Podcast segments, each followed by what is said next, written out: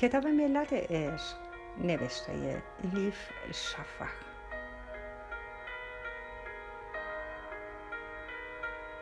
ترجمه ارسلان فسیحی. چاپ سیوم انتشارات قغنوس.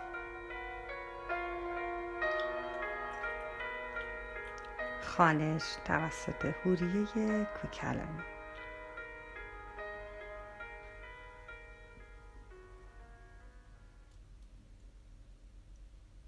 الا.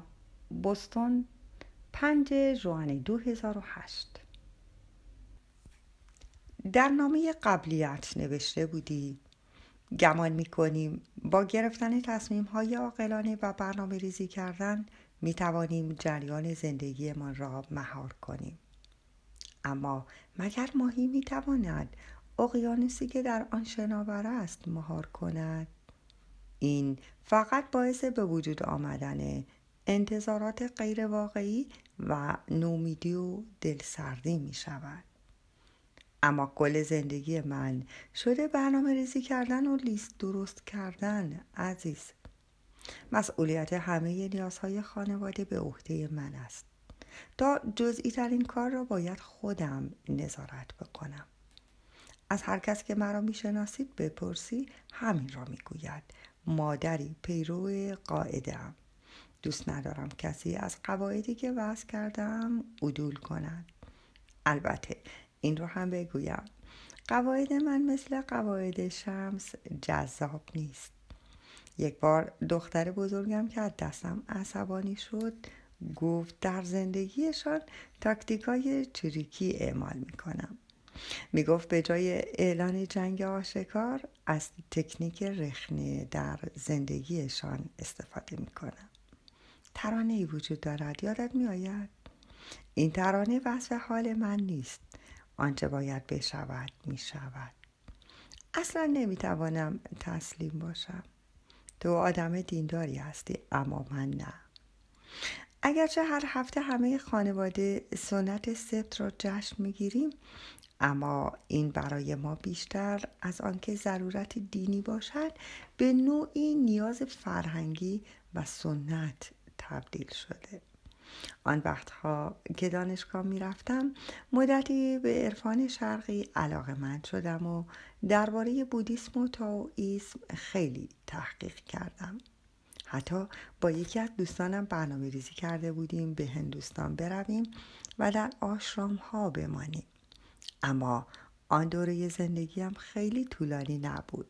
بعد با خودم گفتم آموزه های عرفانی هر چقدر هم که عالی باشند نمی توانند نیازهای انسان مدرن را برآورده کنند. امیدوارم سردیم نسبت به دین ناراحتت نکرده باشد. چون دلم می‌خواهد همیشه در برابرت صادق باشم اینها را نوشتم. مثل اعترافی در نظرش بگیر که زمانش فرا رسیده آنکه ندیده دلش برای تنگ شده الا. سلام بر الای چریک. نامت را در آمستردام دریافت کردم. داشتم کارهایم را می کردم تا به مالاوی بروم. برای عکس گرفتن از روستایی که ایدز در آن شیوع پیدا کرده و دو سوم بچه ها پدر مادرهایشان را از دست دادند اگر کارها رو به راه باشد چهار روز بعد به خانه برگشتم. می توانم امیدوار باشم که برمیگردم؟ بله. خیلی خوب. می توانم زمامش را به دست بگیرم؟ نه.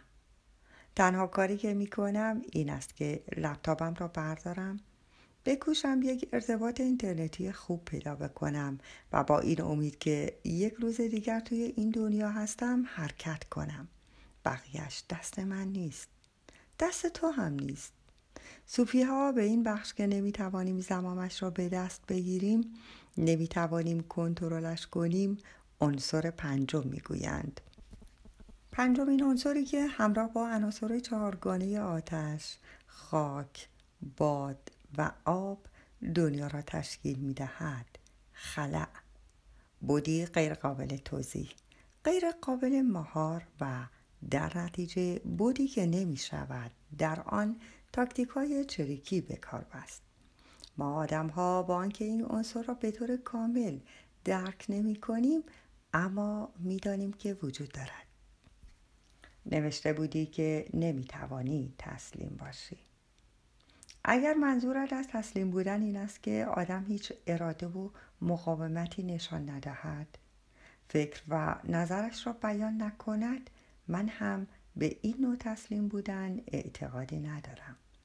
چیزی که من از تسلیم بودن می‌فهمم ضرورت رعایت کردن عنصر پنجم است.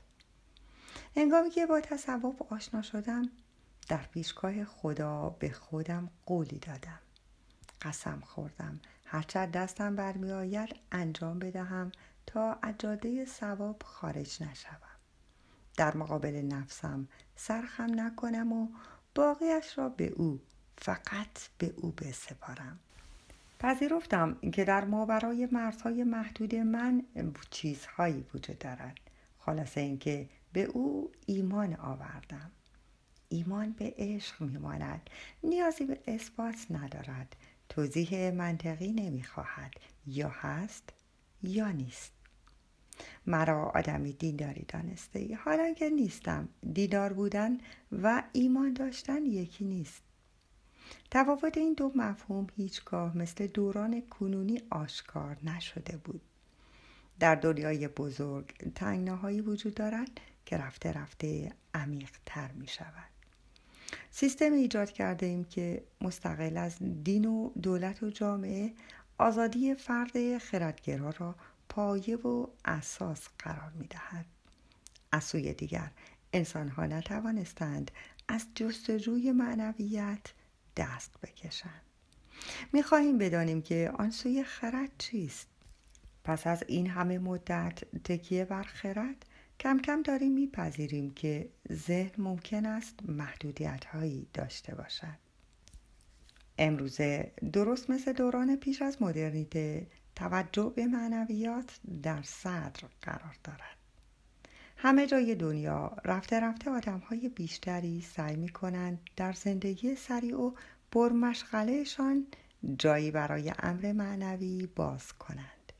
اما امر معنوی نوعی سرگرمی یا به قول امروزی ها حابی جدید نیست.